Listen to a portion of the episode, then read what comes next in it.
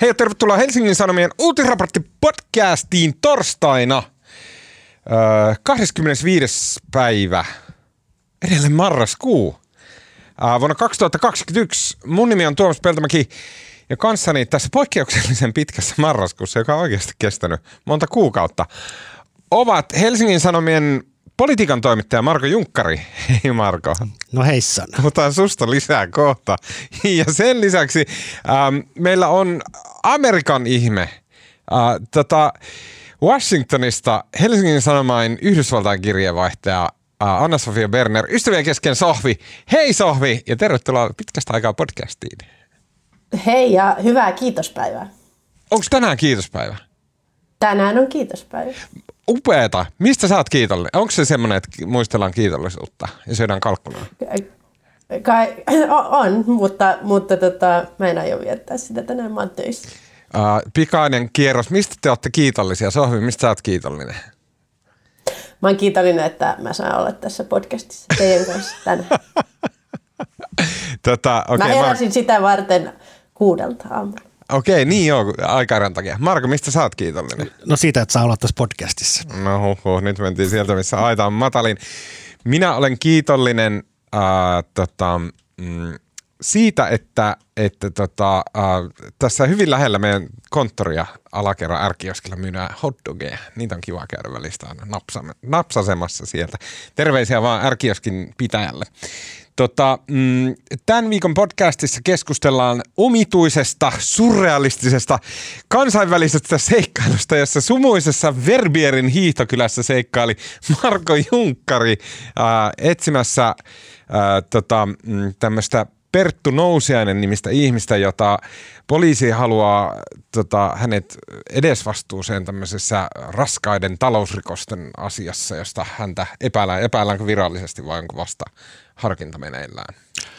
Ää, epäillään siis on, hän on siis viime viikolla nostettiin itse asiassa syytteitä, ensimmäinen rimsusyytteitä, että siellä on siis tota, törkeää lahjuksen ottamista ja törkeää luottamusaseman väärinkäyttöä ja mitä vaan, ja lisää on tulossa. Kyllä, kuvio on miljoona luokan semmoinen äh, ihmeellinen vyyhti, puhutaan siitä kohta paljon äh, syvällisemmin, äh, mutta sen lisäksi puhutaan kahdesta merkittävästä oikeudenkäynnistä, jotka jotenkin tällä viikolla ovat kuvastaneet Amerikan tämmöistä niin hyvin kiihkeää kahtia jakoisuutta, sitä miten nostetaan, oman käden oikeutta otetaan vähän suuntaan ja toiseen ja sitten tota, mm, Amerikka joutuu elämään tämmöisen niin kuin alati kiristyvän, jopa väkivaltaan purkautuvan kahtiajaon keskellä. Tästä Sohvi kertoo meille, ovatko asiat todella niin pahoja kuin miltä näyttävät. Eiväthän ne ikinä ole, mutta äh, puhutaan siitä. Ja sen lisäksi puhutaan äh, Suomen kiihkeimmin ihmisten, äh, ihmisten mielikuvia kuvitusta kiihottaneesta riidasta, nimittäin woke uh, woke-höykytyksestä, johon joutui professori Esko Valtaoja, mutta joutuiko hän siihen vai oliko hän itse siinä syypää typeryyksiin? Uh, kyse on tästä N-sanan käytöstä televisio-ohjelmassa. Oliko se paikallaan, oliko siitä suuttuminen paikallaan, oliko suuttumisesta suuttuminen paikallaan, ää, paisutteliko media tyhmää kohua vai onko tässä ää, kyse siitä, että, että suomalaistenkin pitäisi viimein hypätä vuoteen 2021. Ja lopuksi vielä hyviä keskustelun aiheita pitkien epämukavien hiljaisuuksien varalle. Segmentti, joka jostain syystä viimeksi unohdettiin tehdä, mistä pahoittelut kaikille kuulijoille, koska siitä tuli todella paljon todella kipakkaa palautetta, että ne tota, mm, epämukavia hiljaisuuksien varalle tarjotut puheenaiheet pitää olla siellä, koska ne on tärkein osa tätä podcastia.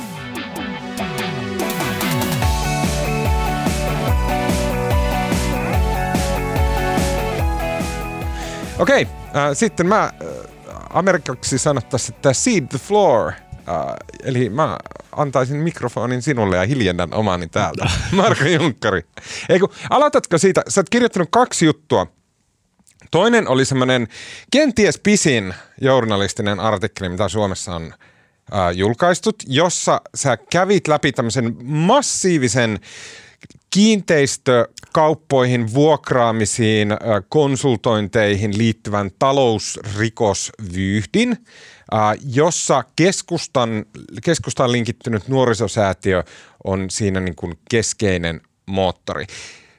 Ja sen jälkeen sä julkaisit eilen aivan pökerryttävän äh, jutun, jossa itse menit etsimään tätä Perttu Nousiasta, joka on nuorisosäätiön äh, tämmöinen hyvin keskeinen ihminen, jota epäillään näistä rikoksista. Mutta mä haluaisin, että aloitatko ihan ihan alusta, että mis, mistä sä, miten sä pääsit näin valtavan uh, jutun jäljelle? Missä se alkoi? Missä sä istuit, kun tuli ensimmäinen vihi, että nyt mä alan selvittää viimeisen päälle tätä vyyhteä?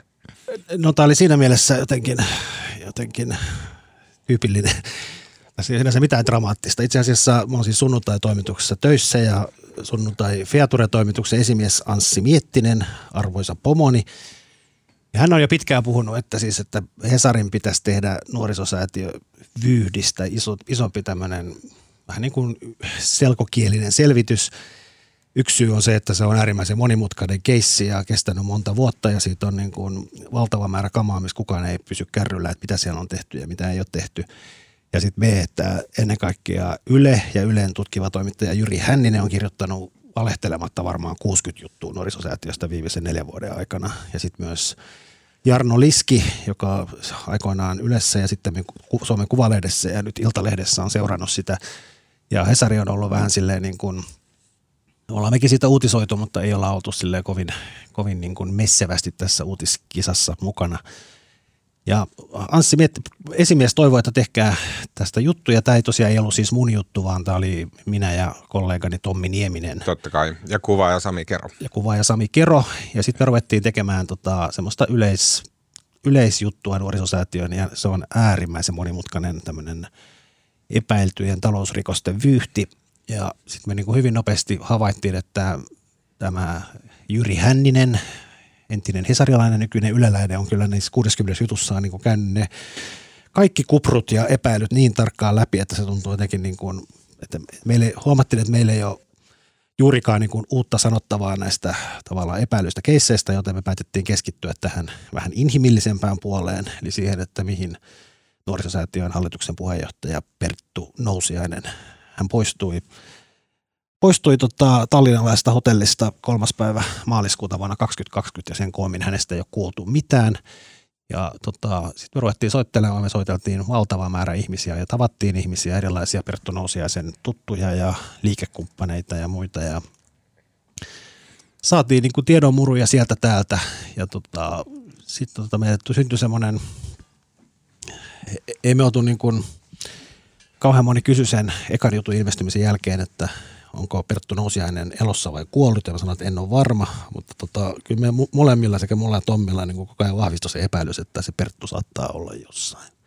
Semmoista vihjeä tuli ehkä eniten.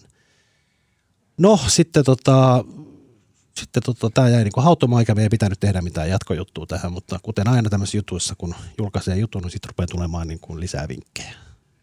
Ja nyt tuli sitten tota, viime viikon maanantaina tuli erittäin hyvä vinkki, joka tota, tavallaan se ei ollut mikään varma vinkki, mikä vinkki ei ole varma, mutta sitten kun siihen yhdisti eräitä muita asioita, niin meille syntyi niin kuin hyvin varma mielikuva, että Perttu nousi ja ne saattaisi olla tuolla Verbierissä, joka on tämmöinen maineikas lasket hiihtokeskus Sveitsin alpeella. Sitten me singahettiin, minä ja, minä ja kollegat singahdettiin tota Sveitsiin oltiin, tota, me, piti, me saavuttiin sinne kylään tiistaina. Tiistaina se on 160 kilsaa Genevestä ja sitten me siellä... Ja puhutaan siis viime viikon tiistaista. Viime viikon tiistaista. Sitten me tota, siellä lähdettiin etsimään Perttua. Ja te istuitte, jutussakin kuvailet hyvin se, että miten te istuitte kytiksellä äh, semmoisen suomalaisen ravintolan tai suomalaisomisteisen Luminimisen ravintolan ulkopuolella siellä. Niin se oli myös Siellä yksi... oli niin sumuista, että ette nähnyt siinä. Niin, se oli yksi siis tavallaan myös syy, miksi meillä niin kuin tavallaan epäily vahvistui, että tämä, tämä tota, henkilö saattaa olla Perttu Nousiainen, koska tämän Luminimisen suomalaisomisteisen ravintolan kaksi omistajaa molemmat niin kuin ovat eräällä tavalla kytkeytyneet nuorisosäätiöiden. Saattoi olettaa, että ne tuntee Perttu Nousiaisen hyvin. Mm. Mutta poikkeuksellisen, tai okei, siis tämä on poikkeuksellinen monilla monilla tavoilla, mutta poikkeuksellisen tekee just tämä päätös lähteä sinne kykkimään autoon sen ravintolan ulkopuolelle. Että se on niinku tutkivaa journalismia. Jollain tavalla myös muistuttaa ehkä semmoisia jotain niinku 60-70-luvun hymylehden juttuja, missä niinku toimittaja heittäytyy todenteolla tähän juttuunsa maailmaan. Mutta siis ällistyttävin tähän on, että kauan, tarpeeksi kauan kykittyä ne siellä, niin tehän löysitte tämän Perttu Nousiaisen. Mutta se, se, se, se ei ollut mitenkään ilmeistä heti, heti ensi sekunnista, että onko hän hän.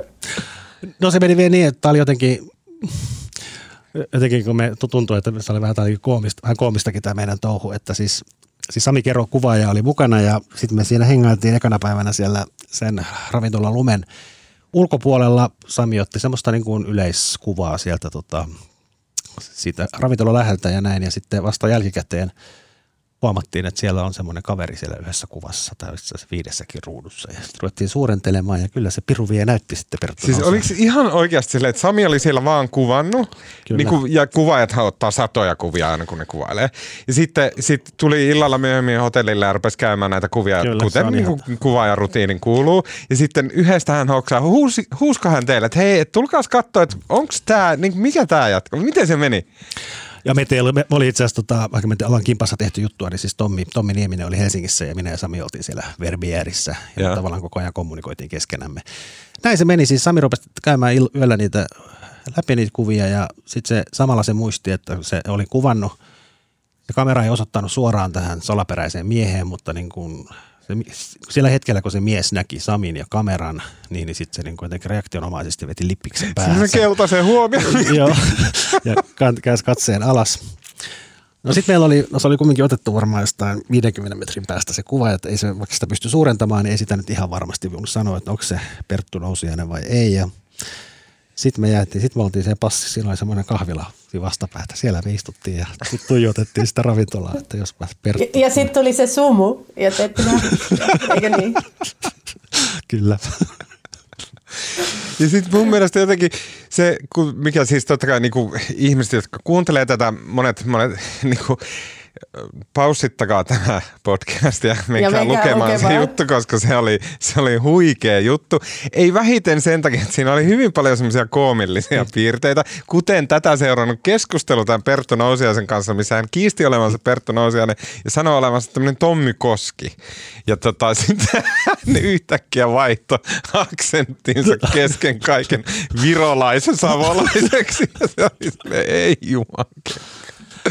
Joo, me, me tiedettiin jo etukäteen, kun me oltiin tavallaan sit kyselty ja saatu vinkkejä. Me tiedettiin, että tämä Perttu Nousiaisen näköinen mies esiintyy nimellä Tommi Koski ja sitten me samalla myöskin tiedettiin, että Tommi Koski on oikeasti olemassa ja hän on siis Tallinnassa. Ja sitten kun me, Tommy, huoma. Tommy. Tommy Koski. Ja sitten kun me löydettiin, löydettiin, löydettiin tämä Perttu Nousiaisen näköinen mies ja sekin meni vielä, jotenkin musta tuntuu, että me oltiin, me oltiin niin kyllä koominen paris, kun kaksikko siellä, kun tota, sit me oltiin etukäteen suunniteltu kauhean tarkkaan, mitä me niin tehdään, kun me kohdataan, kohdataan sitten tämä mies ja tota, piti nauhoittaa ja piti ottaa videota ja oli kauhean, kauhean tarkkaan tämä strategia suunniteltu. No me oltiin sitten peria- viime perjantaina, viikko sitten me oltiin sitten tota, aukesi aina neljältä se lumibaari, me mentiin sinne, siellä ei ollut ketään. Sitten me lähdettiin, tota, käytiin välissä syömässä jossain muualla ja tultiin yhdeksän aikaa sinne baariin takaisin. Sitten kun me astuttiin sinne baariin sisään, niin, niin se tota, Perttu olikin siellä nurkassa. Sitten kun me molemmat oltiin suu auki ja tuijotettiin sitä, niin sitten se niinku reaktionomaisesti moikkas meitä.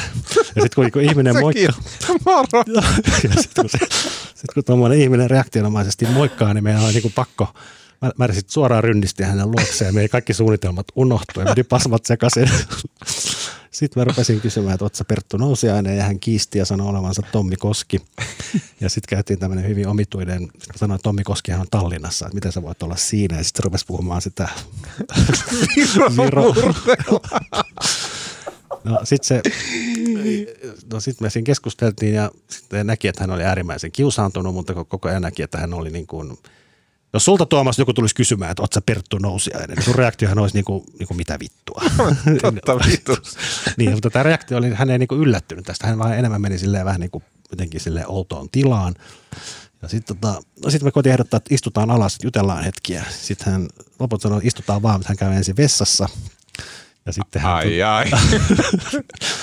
sitten hän lähti vessaan ja tota, mä jotenkin epäiltiin, että se saattaa paheta ja mä menin, kuva ja Sami lähti sitten sen Perttu nousi ja sen näköisen miehen perässä sinne vessaan ja se tiuskasti, eikö vessassakaan saa olla rauhassa. Sitten tuli, sitten se meni tota, tavallaan vähän kauemmaksi ja mä menin sinne ulko ravintolan eteen, kun ajattelin, että se, jos se koettaa paeta siitä ovesta, joka olisi vessan vieressä. Mutta me ei ollut tajuttu, että siellä vessan niin kuin toisella puolella on semmoiset kierreportaat alakertaan. Sitten se juoksi ne portaat alas ja juoksi ja jossain leffassa niin ravintolan keittiön läpi takaovelle ja pakeni. Huhhuh. Ja tota, No sitten sen jälkeen, kun me Perttu tai Tommi Koski oli kadonnut, niin sitten mietittiin, että mitäs me nyt tehdään. Ja sitten mä kirjoitin ihan ruutupaperille kirjeen Perttu Nousiaiselle, että meillä on sinusta valokuvia. Meillä oli ne viisi kuvaa, mitkä oli aika suttusia ja me julkaisemme jutun joka tapauksessa, että tota, ota yhteyttä. Ja seuraavana päivänä hän pani tekstarin ja sitten pu- puhuttiin puhelimessa keskiviikkona ja tota, oltiin eilen, eilen tota, len- lennettiin sitten minä ja Tommi Nieminen ja Sami Kero taas kaikki kolme lennettiin aamulla Zyrihiin ja sitten tavattiin hänet iltapäivällä Zyrihissä ja lennettiin iltakoneella takaisin itse asiassa samalla koneella, millä Perttu Nousiainenkin tuli ja sitten hyvin dramaattisesti poliisi tuli Helsingissä mm. koneeseen ja otti hänet kiinni ja kuultavaksi. ja kaikki tämä, mistä nyt on puhuttu, on siis löytyy uh, hs.fiistä.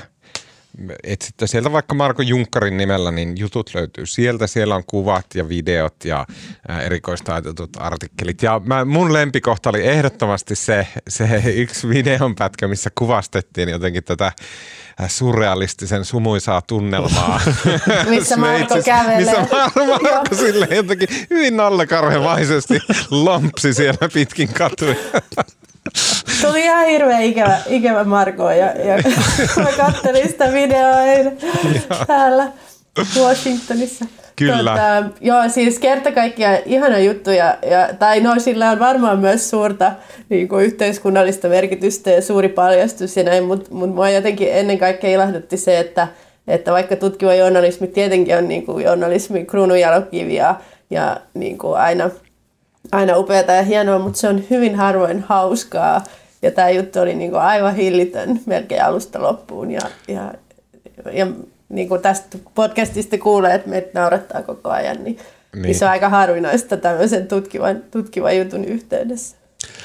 Joo, kiitos Sohvi, toi on kauhean kiva kuulla ja ehkä siihen pitää kuitenkin muistaa, että tässä kuitenkin epäillään aika tai hy- hyvin vakavista Kyllä, rikoksista häntä. kyllä. Tässä on tämä myöskin niin kuin tavallaan vakava asia, mutta tavallaan se, koska olihan toi niin kuin poikkeuksellinen juttu, että en mä nyt ole koskaan ennen ollut ketään väijymässä tolleen. Ja sitä myös syntyy se absurdius tavallaan koko tästä tilanteesta. Niin ja siis va, niin kuin, ehkä täytyy nyt ainakin lauseella sanoa se ääneen, että mä nyt oletan, että se, että mitään huumorijuttua lähtenyt kirjoittamaan, vaan että En se, en. nämä koomilliset piirteet nousi siitä esimerkiksi, miten hän käyttäytyy ja niin kuin hänen tekstiviesteistä ja muist, niin kuin ne syyt on siellä jutussa, että miksi tämä tavallaan meitäkin tässä naurattaa, mutta itse asiahan on totta kai puhutaan käytännössä korruptiosta ja, ja tota, niin kuin, äh, yhteiskunnan vähävaraisimpien, eli tässä tapauksessa nuorten maalta kaupunkiin muuttavien nuorten äh, rahojen hassaamisesta aivan ihme bisneksiin. Ja siis asiat on tosi vakavia, niille ei ole tarkoitus tässä hörötellä. Jo, jos niin kuin, mä haluaisin kysyä sulta Marko tavallaan tästä itse aiheesta, mutta mä vähän niin kuin emmin, että mistä lähdetään liikkeelle tästä Perttu Nousiaisen henkilöstä, vai sitten tässä on myös tämä poliittinen taso, missä on niin kuin jotenkin vastuukysymykset. Ehkä poliittisella tas- tasolla mua eniten kiinnostaa nämä verkostot, niin kuin, mitkä pyörii keskustan ympärillä. Miksi johonkin keskustaan linkittyy tämmöinen niin kuin nuorisosäätiö, jolla on satoja, paljon, paljon niitä oli, niitä asuntoja, joita he No niitä oli siis, olisiko nyt, nyt olisiko 1600 vai 1700, mutta niitä oli parhaimmillaan yli 4000 asuntoa. Kyllä, eli puhutaan satojen miljoonien eurojen potista ja siis on tämmöinen nuorisosäätiö, joka pyörittää tämmöisiä asuntoja ja näitä rahoja ja sitten Ja myös siis, koska se on yleishyödyllinen, se tekee sitä siis valtion tuella, Kyllä. korkotuetuilla, korkotuetuilla lainoilla ja aravalainoilla. Kyllä. Kyllä. Siinä on niin kuin myös julkista rahaa mukana. On, ja sitten se ehkä, ehkä tästä tämmöinen yhteiskunnallinen merkitys, ja sitten nuorisosäätiö on siis lähellä keskustan, tai keskustan nuorten aikoinaan 60-luvulla perustama, ja on siis lähellä tätä keskustaperhettä. Ja sitten toinen musta tämmöinen yhteiskunnallinen kysymys on se, että niin kun tämä samainen nuorisosäätiöhän ryvettyi tässä vaalirahakohussa, kun he osteli näitä tauluja ja tota, poliitikkojen vaalitauluja. Ja ehkä se kysymys siitä, että niin kun säätiöitä kyllä on tosi vaikea valvoa. Mm. Mä haluan ehkä tuota alleviivata vielä, että eli siis vuonna 2007 oli tämmöinen tosi suuri, se oli ehkä ensimmäinen tämmöinen niin kuin No okei, okay, ei todellakaan ensimmäinen, mutta siis tämmöinen korruptioskandaali Suomessa, missä niinku poliitikkoja yhtäkkiä silleen ruvettiin, että niin mistä te saatte näitä rahoja. Ja sieltä paljastui kaikkea tosi ihmeellistä, kuten tämä nuorisosäätiö, jolla oli joku tämmöinen ihmesysteemi, missä heillä oli joku liukuhihna taiteilija jossain ladossa maalassa jotain maisemakuvia ja sitten näitä niin kuin muka muka myytiin vaalirahoitustyössä. Ja sit Ei kun vaan ehdokkaat myyvät näitä niin, taloja. ehdokkaat myy. Ja niitähän on, niitä on ilmeisesti edelleenkin. Nuorisosäätiön on Herttoniemessä on taloja ja siellä on käsittääkseni edelleenkin jossain kerhohuoneessa pino näitä. Näin vuonna 2007 ostettuja Eli että tämä säätiö on niin kuin siinä siis tosi ytimissä ollut semmoista niin hyvin hähmäisissä ja ällöttävissä. Ja... Ah. Joo, mutta se oli kumminkin niin kuin, Siis siitähän tässä vaalirahakohusta nuorisosäätiön tota, hallituksen silloinen puheenjohtaja Antti Kaikkonenhan sai ehdollisen vankeustuomion.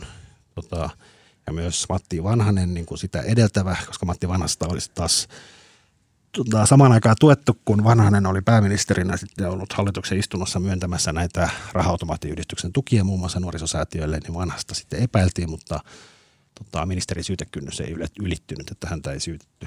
Tämä on tavallaan, mutta oikein on niin kuin vanhaa historiaa ja kyllä nämä, mitä nämä sitten Perttu Nousiaisen ja kumppaneiden aikana on tehty niin kuin 2014 eteenpäin, niin ne on sitten tavallaan niin kuin ihan selkeitä niin kuin talousrikoksia. Se Mutta silti mun, asia. mun mielestä sun jutussa oli aivan olennainen kysymys, minkä sä esitit siinä aiemmassa jutussa, minkä sä esitit Matti Vanhaselle, mikä oli se, että, että, että miten on mahdollista, että kaksi semmoista jotain nobody-suharia sieltä jostain keskirivistä pystyy pyörittelemään Suomen kuitenkin yhden merkittävimmän puolueen linkit, siihen linkittyneen äh, rahapussin sisällä tämmöistä niin kuin, äh, ihmebudjausta, että miten se on mahdollista. Tavallaan, niin kuin, että miten puolue ei ole niin oman arvon tuntoinen, että se katsoisi sen perään, että heidän nimissään ainakaan ei ruveta mitään sekoileen, vaan että itse asiassa se systeemi on jotenkin tällainen, että se sekoilu, siellä puuhamiehet saa vipeltää. Mä luulen, että se vaikutti itse asiassa myös se, että sen vaalirahakohun jälkeen niin nuorisosäätiöstä tuli semmoinen niin kuin – kirosana, niin niin kuin sitä enemmän kepulaiset halusivat ottaa niin kuin etäisyyttä siihen. Ja se tavallaan itse asiassa mahdollisti sen, kun kukaan ei enää, kukaan tämmöinen poliittisella urallaan menestystä haluava poliitikko ei halunnut olla niin kuin kahta kilometriä lähempänä nuorisosäätiötä. Sen takia ne sai niin kuin entistä rauhemmassa, rauhe, entistä enemmän rauhassa siellä touhta. Mm. Joo, on kiehtovaa. Ja tosiaan nyt sitten, sen takia mä joudun tässä – Valitettavasti rakkaat kuulijat nyt missaa mun vokeanalyysit, koska mä joudun lähtemään tota, tämän osuuden jälkeen. Me, meitä ilmestyy siis huomisaamuna Perttu Nousiaisen haastattelu, mitä me siis haastateltiin siellä Zyrihin lentokentällä eilen. Ja se on vielä ihan levällään ja mun täytyy mennä kohta viimeistelemään sitä. Mutta siinä sitten Perttu Nousiainen tavallaan selittää, selittää, missä hän oli viimeiset puolitoista vuotta ja mitä hän teki. Ja, tota, myös jonkun verran, että miten tämä kaikki, mistä tämä kaikki johtuu. Odotamme innolla. Mm, viimeinen kysymys, mikä... Mua kiinnostaa se, että kun puhutaan tästä nuorisosäätiöstä ja Perttu Nousiainen on nyt poliisi ottanut hänet kiinni, hän menee oikeuden eteen, siellä rupeaa vastaamaan näistä asioista, siellä tulee varmasti jonkunnäköistä uutta tietoa, niin mitä sä oletat, että siellä selviää pikkuhiljaa? No siis ensinnäkin pitää muistaa, että Perttu Nousiasta hän ei ole tuomittu vielä mistään. Hän sai viime kesänä, sai, hän on saanut siis vahingonkorvaus tuomion, mutta se ei ole siis rikostuomio. Ja siinä puhutaan siis kahdeksasta miljoonasta vahingonkorvauksia. Ja sitten sen lisäksi tässä on nyt niin kuin sekä Helsingin poliisi että tota keskusrikospoliisi on selvittänyt näitä. Helsingin poliisin tutkimukset on pääosin niin kuin meni jo syyteharkintaan ja viime viikolla syyttäjä nosti niistä syytteitä. Osa iso määrä niistä kaatunista syytteistä, mutta sitten niitä myös aika paljon nostettiin.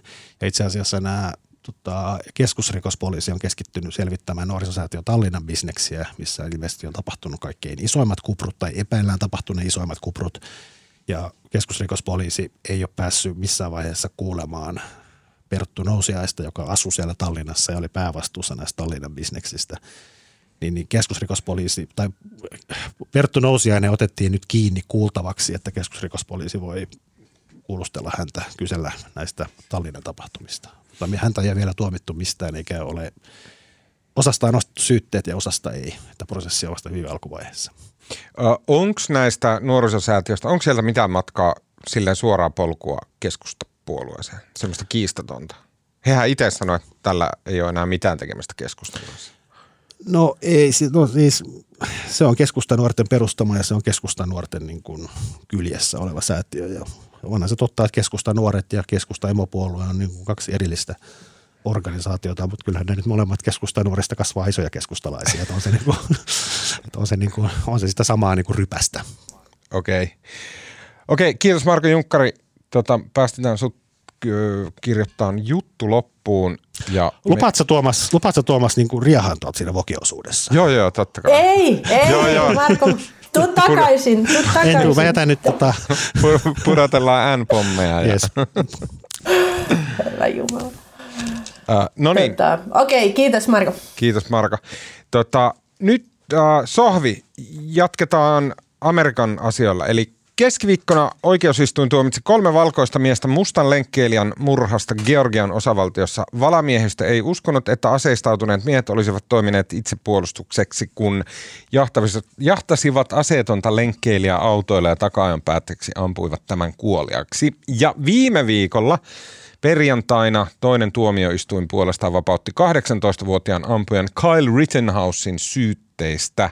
Rittenhouse ampui elokuussa 2022 ihmistä kuoliaksi ja haavoitti kolmatta mutta hänen katsottiin siis oikeuden mukaan puolustaneen itseään. Tunnistit ehkä nuo lauseet, jotka copy sinun jutustasi. ja tota, mä, niin kuin, mä haluaisin jotenkin, no toi Kyle Rittenhouse oikeudenkäynti, niin ja. se ehkä oli näistä kahdesta enemmän esillä täällä Suomessa, koska siihen liittyy semmoista jotenkin poikkeuksellisuutta sen kautta, että Kyle Rittenhouse oli siis tavallaan tämmöinen poika. ei ollut niin, täysikäinen niin. tehdessään tämän, tai siis ampuessaan nämä ihmiset. Ja sitten se jotenkin kietoutui tosi kiihkeästi Donald Trumpiin ja siihen niin kuin semmoiseen Black Lives Matter äh, mielenosoitusten väkivaltaistumisen huippukohtaan. Eli se oli semmoinen, se oli, se oli äärimmäisen dramaattinen siinä mielessä, että, että niin kuin jotenkin siinä niin kuin oli lakipisteessä Trump presidentinvaalit, sitten oli lakipisteessä Black Lives Matter ja sitten sinne ilmestyy tämmöinen poikanen, joka alkaa ammuskella ja sitten jotenkin tuntuu, että nyt niin kuin maailma jollain tavalla nyrjähtää. Tälleen se niin kuin Suomen näytti. Mm, Mutta ehkä, mä, mm, ehkä mä nyt niin kuin annan sun sitten läpi sitä, että miltä se... Ta, niin kuin... tai, no ei mua kiinnostaa kovasti, että mitä tavallaan sä haluat tietää ja, ja just mitä kysymyksiä siellä Suomessa herää, mutta mähän just kehystin tuossa siteeraamassa jutussa nämä molemmat niin kuin semmoisen just vuoden 2020 perinnöksi, että, että Ahmad Arberin kuolema, joka oli siis tämä, tämä musta lenkkeilijä, joka, joka tosiaan murhaa, murhaa on täällä kutsuttu moderniksi lynkkaukseksi. Ja, mm. ja, se oli, ja tästä ei käytännössä Suomessa ole puhuttu yhtään, eli kerro siitäkin vähän enemmän, mitä siinä tapahtuu. No se tapahtui siis jo helmikuussa 2020, eli ennen koronaa. Tota, Mutta mut se ei silloin noussut julkisuuteen. Eli, eli tämä Arbery oli 25-vuotias musta mies, joka harrasti juoksemista, entinen jalkapalloilija, äh, oli joutunut jonkun verran ongelmiin lain kanssa, mutta aikaisemmin. Ja, ja tämmöinen siis nuori mies, joka sitten oli äh, todennäköisesti lenkillä, koska hänellä oli tapana juosta. Ja, ja tota, sitten hän poikkesi sillä lenkillään tämmöiseen äh, rakenteella olevaan taloon. Tuomas ehkä voit samastua tähän.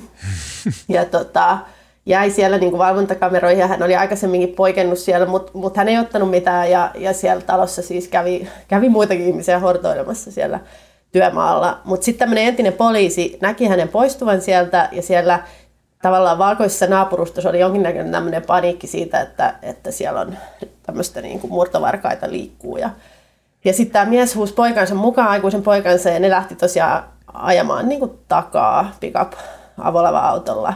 Otti haulikoja käsiaseen mukaan ja lähti ajaa takaa tätä, tätä lenkkeilijää. Ja sitten siihen liittyi to, takaa jo toisella autolla myös heidän naapuri. Ja he viisi minuuttia ajo, ajoi tämän miehen perässä. Ja sitten se päättyi siihen, että, että tämä mies jäi, lenkkeilijä jäi niiden autojen väliin. Ja sitten siitä, siitä syntyi videolle tallentunut tilanne, jossa sitten, joka päättyi siihen, että yksi näistä takaajista ampui, ampui haulikolla kolmesti tätä Arberia ja, ja hän kuoli. Ja sitten sinne tuli poliisit heti paikalle ää, ja poliisit päästi nämä ampujat menemään. Että siitä se meteli sitten nousi, kun tämä lopulta yli kaksi kuukautta myöhemmin tuli julki, kun se video tuli julkisuuteen toukokuussa 2020, eli just ennen George Floydin kuolemaa. Ja sitten kun George Floyd kuoli tai tapettiin, niin sitten myös tämä toinen video lähti niin kuin kiertämään ja se, että tosiaan nämä miehet oli, oli päästetty yli kahdeksi kuukaudeksi vapaalle jalalle, eikä heitä vastaan nostettu mitään syytteitä, koska oli niin kuin uskottu tämä heidän selitys, että he vaan yritti tätä murtovarasta pidättää ja, ja se nyt vähän kärjistyi ja he sitten joutuu ampumaan sen kuoliaksi. Mm. Et se epäoikeudenmukaisuuden ja se, se niin kuin, miksi tämä nousi tapaukseksi, vaikka Yhdysvalloissa kuolee joka päivä, tapetaan hirveän määrä ihmisiä, niin johtui tästä, että nähtiin, että nämä valkoiset miehet pääsi kuin koiraveräjästä tämän mustan miehen murhasta. Mm. Niin tämä oli niinku tämmöinen George Floyd-tyyppinen kokemus. Ja sitten taas Kyle Rittenhouse sitten oli niinku tämän 20, että jos tämä oli niinku se, mistä se 2020 suuri protestikesä ikään kuin, se oli sitä alkupäätä. Mm. Ja näiden, näiden uhrien nimiä huudettiin mielenosoituksessa ja heille vaadittiin oikeutta. Ää, niin sitten elokuussa täällä Kenoshan kaupungissa Wisconsinissa taas poliisi ampui seitsemän kertaa tämmöistä mustaa miestä, Jason joka ei Blake. kuollut siihen. Joo, ja tot, tai Jacob. Ja, mm. ja sitten siellä Kenoshassa syntyi mellakoita. Ja sitten tämä 17-vuotias Rittenhouse ajo naapuriosavaltiosta, joka on siinä ihan vieressä ää, Illinoisista aseineen sinne ja, ja sitten päätyi ampumaan nämä kaksi ihmistä ja haavoittamaan sitä kolmatta. Ja, ja hänet tosiaan silloin, koska hänestä oli kuvia, että hän oli ollut Trumpin tapahtumassa ja, ja muuta, niin häne, hänestä ikään kuin tuli tämmöinen niin kuin, hänestä tuli niin kuin oikeiston sankari ja vasemmiston antisankari, että hänen liitettiin paljon, paljon symboliikkaa. Mm. Toi Rittenhousen case on jotenkin sellainen, että case, mitä hittoa. Tota, Niin. tapaus, tapaus on jotenkin sellainen, että se on suomalaisesta kontekstista se on älytön, koska meidän vastaus siihen on se, että homma meni pieleen siinä vaiheessa, kun 17-vuotiaalla oli rynkky käsissä, että poistetaan rynkky, poistetaan Kaduilla, ongelma. niin. niin että Niin. Et, niin kuin, tämä on hyvin yksinkertainen homma, mutta amerikkalaisessa kontekstissa se on erilainen, koska siellä nyt vaan on niitä rynkkyjä vähän joka toisella ja näin päin pois. Mm, mm, mm. Mua kiinnostaa se, se niin kuin, se, okei, se itse, se Rittenhousein tapaus, se on sinänsä mun mielestä kiinnostava myös niiltä niin kuin se, tavallaan sen aseiden käytön kontekstin sisällä, että, että se tuntuu jotenkin elämälle tosi vieralta ja omituiselta, miten, miten siellä analysoitiin sitä asiaa, mutta kyllä, että nimenomaan Wisconsinissa 17-vuotiailla on oikeus ää, tota, kantaa asetta. Siellä, oikeudessa, äh, siellä ää, tota, osavaltiossa, niin siellä on myös tämä open carry ää, lainsäädäntö, eli asetta saa kantaa julkisesti näkyvillä. Sitten siinä on joku semmoinen, mä en, tästä en ollut ihan varma, että miten tämä meni, mutta siinä on sellainen, että, että alaikäinen saa kantaa asetta näkyvillä, jos se on tietyn mittainen, että se, se ei ole mm, liian mm. pitkä eikä liian pätkä, niin silloin sitä saa kantaa. Tämä tuntuu tietenkin tosi omituiselta maassa, jossa tavallaan kaikki tämä on tabu ja täysin kiellettyä heilua tuolla minkään aseen kanssa. Miten sä, niin kun, onko se, niin kun, sä tietenkin asut tavallaan niin kuin urbaanissa Amerikassa ja näin, mutta pystytkö sä ymmärtämään ollenkaan tällaisia keloja, mitä siellä on käyty? Onko ne silleen, että no totta kai täällä ajatellaan näin, vai onko ne sielläkin ajatellaanko, että ollaan mennyt aivan hullumaa? No siis tämähän jakaa, jakaa niin kuin aseet, niin kuin moni muukin kysymys, niin jakaa tätä kansaa, että toista, toista mieltä, että tämä on aivan järjetöntä.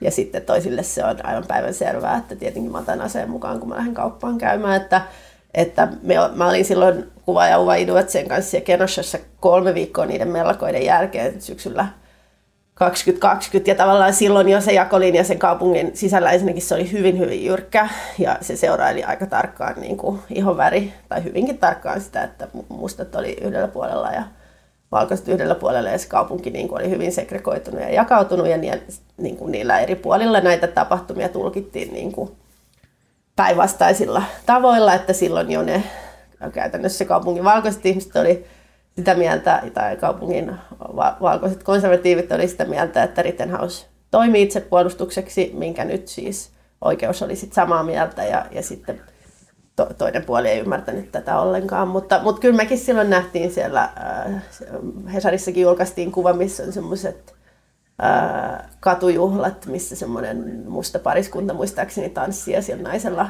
ulottaa se housun kauluksessa ja että kyllähän niitä aseita täällä, täällä näkee. Mm. Että ei se sillä ole niin kuin älytöntä. Tai mun, mun toinen entinen kollega Evelyn Hockstein, joka nykyään kuvaa Reutersille, niin hän oli siellä seuraamassa tätä oikeudenkäynnin päätöstä ja otti mielettömän kuvan, missä, missä tota, semmoinen musta isä kulkee just sellainen sanotaan rynkky, kun en tunne aseita, ison aseen kanssa kadulla ja vähän niin kuin opettaa po- poika vieressä juokokista ja se isä opettaa, että näin partioidaan katuja. Mm. Että tota, et, barbaarista, se, se mulla se, vaan tuo, tuo niin barbaarista.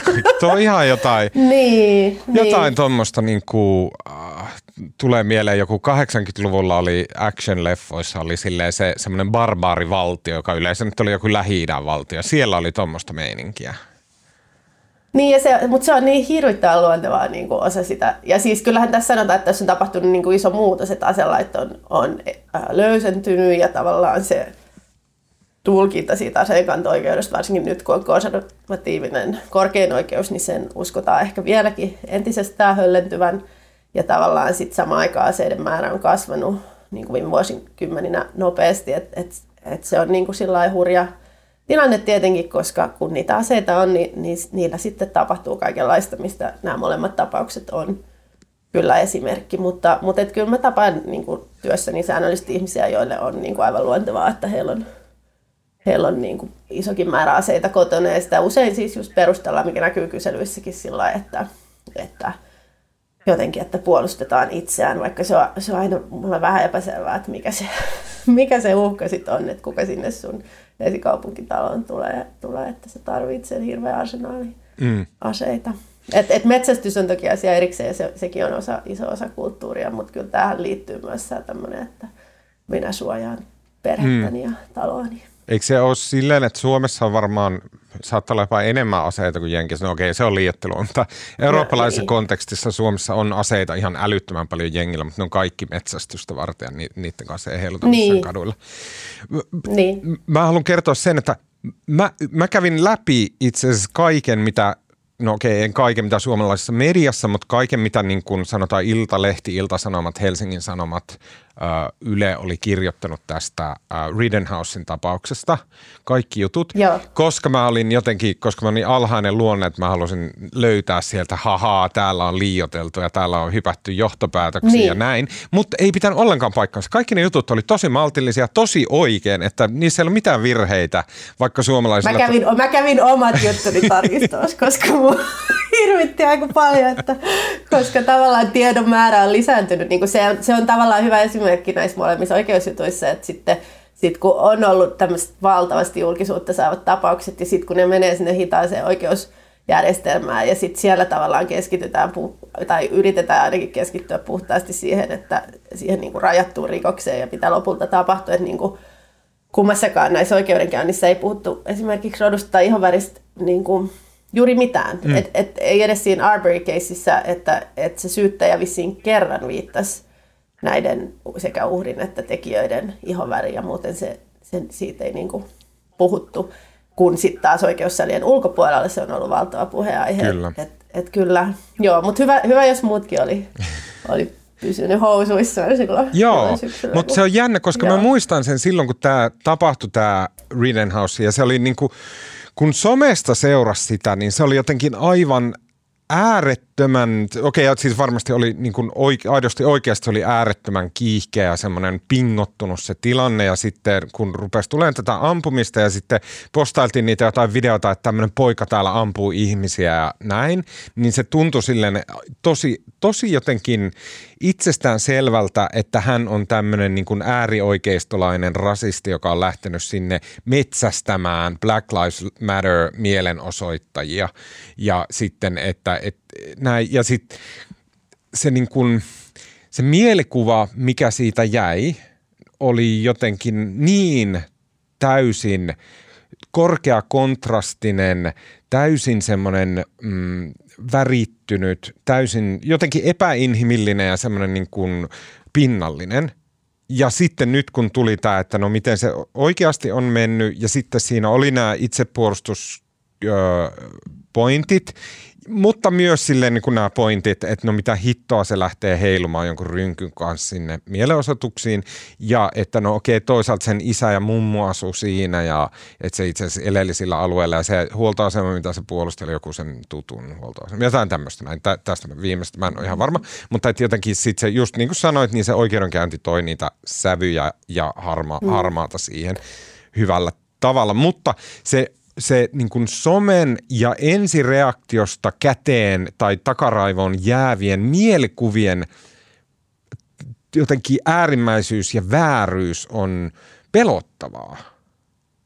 Niin no sehän, sehän tässä on kiinnostavaa, että mun näkemyksen mukaan se oikea tai lähellä totuutta oleva mielikuva on sellainen, että, että se oli niin kuin – vähän väärään paikkaan eksynyt teini, jolla oli liian iso pyssy tai ei olisi pitänyt olla pyssyä ollenkaan. Ja, ja sitten se oli tosi niin kuin kuumottava, tietenkin se kaoottinen tilanne ja, ja, ja tota, sitten jo mielenterveysongelmainen mies rupesi jahtaamaan sitä ja, ja sitten se päättyi niin kuin se päättyi todella kaoottisesti ja surullisesti ja sekavasti, mutta, mutta se mikä tavallaan toi mielikuva, minkä sä kuvalit, on varmaan se, mikä Suomessa asiaa seuranneille on jäänyt mieleen, mutta kyllähän täällä myös sitten taas just se täkäläinen oikeisto on nostanut hänet aivan sankarin asemaa. Että, että, että hän, hän on niin kuin todella, ja, ja, ja varsinkin niin kuin sit mitä enemmän äärioikealle mennään, niin siellä enemmän häntä hehkutetaan. Ja, ja nyt jo tosiaan tältä viikolla hän oli heti maanantaina äh, tämän Fox Newsilla antoi pitkän haastattelun tälle Tucker Carlsonille, joka ihailee siis Viktor Orbania ja on, on kaapelitelevision tämän hetken suosituin juontaja hyvin kyseenalainen hahmo.